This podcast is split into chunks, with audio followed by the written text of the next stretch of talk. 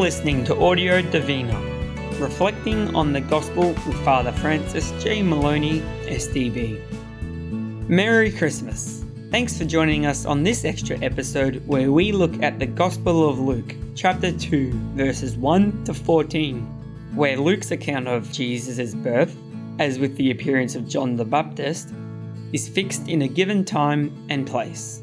But it is also surrounded by the symbols of swaddling clothes, which are only used for a king, a manger, from which Israel should be nourished, recognition by the simplest of people in the shepherds, and the heavenly proclamation of God's glory. Jesus is born on a journey for a journey. We begin now with a reading of the text by Miranda.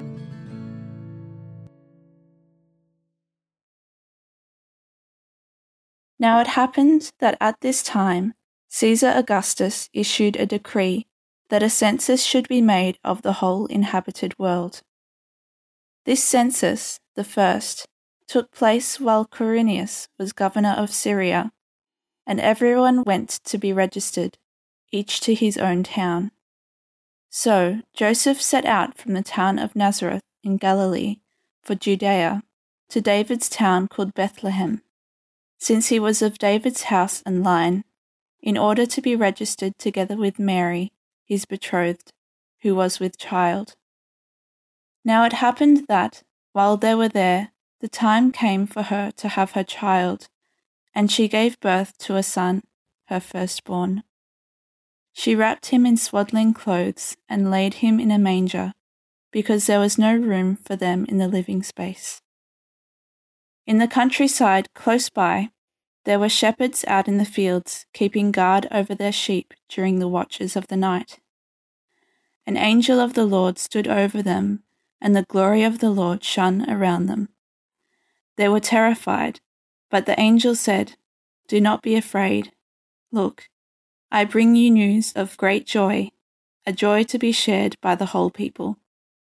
Today in the town of David, a Saviour has been born to you. He is Christ the Lord. And here is a sign for you you will find a baby wrapped in swaddling clothes and lying in a manger.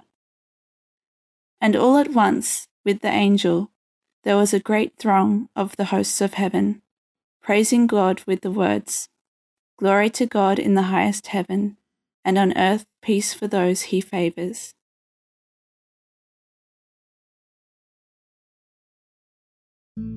We will now hear a reflection on the text by Father Moloney.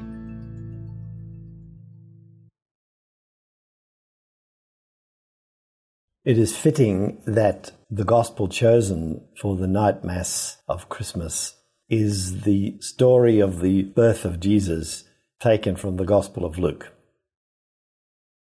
It begins in a way that parallels one of our earlier Gospels during the Advent period that introduced the figure of John the Baptist by telling us when this happened.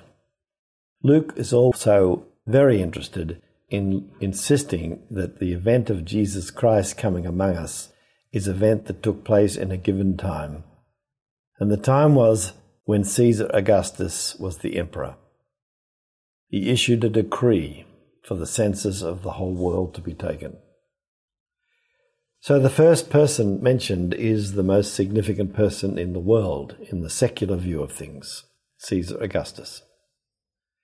He then delegates this job to Quirinius, who is the governor of Syria, who takes care of the census in that part of the world. So we've gone from Caesar Augustus to his representative Quirinius, and we're told that everyone went to his own town to be registered. So we've gone from the mighty to the powerful to everyone. And finally, we come to Joseph. He set out from the town in Nazareth, where he has accepted Mary as his wife, and he travels up to Judea even though on a map, if you were to see Nazareth, it's north and Judea is south, the going to Judea was always going up, as it was a movement towards Jerusalem, the city where the temple was, and that was always seen as going up to Jerusalem no matter where you were beginning. But they go not to Jerusalem, but to a small town called Bethlehem. Because Joseph belongs to David's house, and Bethlehem is the city of David. And he comes with Mary, his betrothed, who was with child. So from Augustus to Quirinius to all the people, we have come to the least of the least Joseph, Mary, and their child. In terms of world history, they are nobodies. In terms of our history, they are everything. They far exceed Caesar Augustus, they far exceed Quirinius, and they make sense of the lives of everyone. The actual birth is told extremely rapidly. We're told that when they were there, the time came for her to have her child, and she gave birth to a son, her firstborn. The expression used for firstborn indicates that this is the person of greatest dignity in the family. We're then told that she wrapped him in swaddling clothes and laid him in a manger, for there was no room for them in the inn. The text says, no room for them in the inn. These are very significant symbols. There is only one other person in the whole of the Bible who was wrapped in swaddling clothes, and that is the King Solomon. Swaddling clothes, which we still use as we wrap young children tightly in their baby cloths in order to keep them straight and make their limbs grow straight, was very elaborate in the ancient times. And the swaddling clothes is something that happens to a king.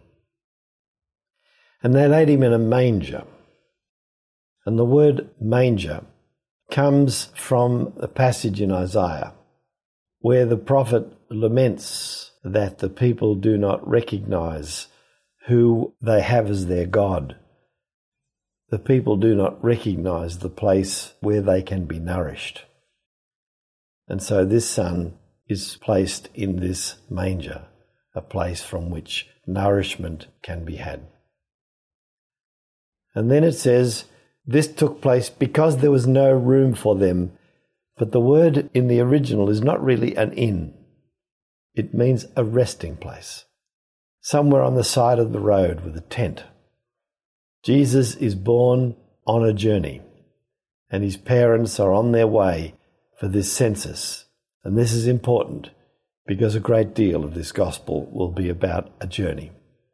It begins with Jesus being born on a journey and it will come to a close with disciples at Emmaus on a journey. And there are many journeys in between. In the countryside, the shepherds who are taking turns to watch their flock have an experience of an angel of the Lord. And as always, when God breaks into their lives, they are terrified. But the presence of the divine is found in the words of the angel Do not be afraid. This is always the assuring word of God. Do not be afraid. Listen. They are to be open to the word of God, as Mary has been open to the word of God, as Zechariah and Elizabeth have been open to the word of God. Now, these shepherds, these marginal people, these people who were not highly respected because they used to take their sheep and lead them perhaps into areas where they shouldn't be led.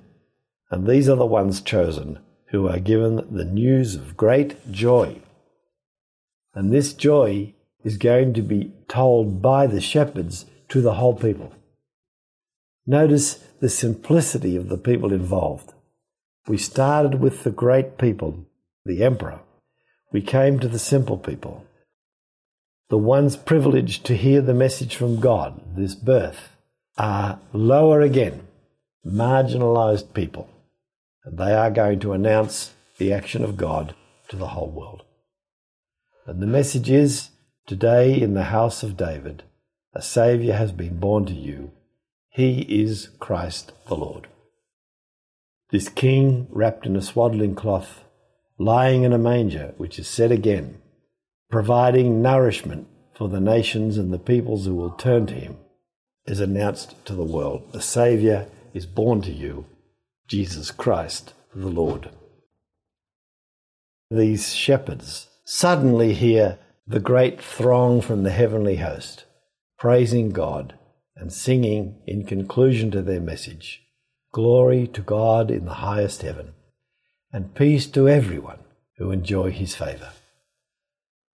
This will be the result of this birth. This will be the result of this message carried to the ends of the earth by the simple people that God will receive glory because he will be made known by this child born to us today. Glory will be given to God, and peace will come to all human beings who, like Mary and like Elizabeth and like Zechariah, have enjoyed his favour, having been open to the word of God, who have followed all that he has asked of them, and in this way have brought joy to the world in the birth of God's Son.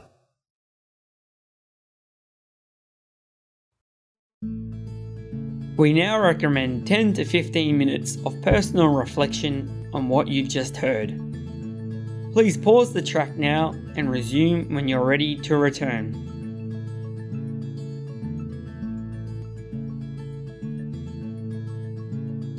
Welcome back. We conclude now with a reading of the text by Luc.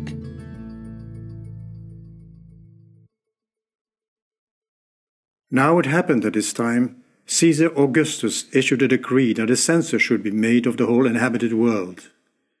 This census, the first, took place while Quirinius was governor of Syria, and everyone went to be registered, each to his own town. So Joseph set out from the town of Nazareth in Galilee for Judea, to David's town, called Bethlehem, since he was of David's house and line, in order to be registered together with Mary his betrothed who was with child. Now it happened that, while they were there, the time came for her to have her child, and she gave birth to a son, her firstborn. She wrapped him in swaddling clothes and laid him in a manger, because there was no room for them in the living space. In the countryside close by, there were shepherds out in the fields keeping guard over their sheep during the watches of the night. An angel of the Lord stood over them, and the glory of the Lord shone round them. They were terrified, but the angel said, Do not be afraid. Look, I bring you news of great joy, a joy to be shared by the whole people. Today in the town of David a Saviour has been born to you. He is Christ the Lord. And here is a sign for you you will find a baby wrapped in swaddling clothes and lying in a manger. And all at once, with the angel, there was a great throng of hosts of heaven, praising God with the words, Glory to God in the highest heaven, and on earth peace for those he favors.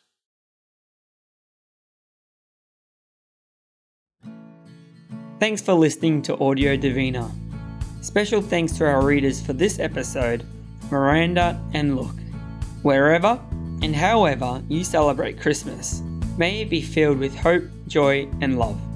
Join us again tomorrow as we will listen to one more account of Jesus' birth, this time from the Gospel according to John. If you would like to be a reader or have any other feedback about the podcast, please contact us at audiodivina at salesians.org.au or follow us on Facebook.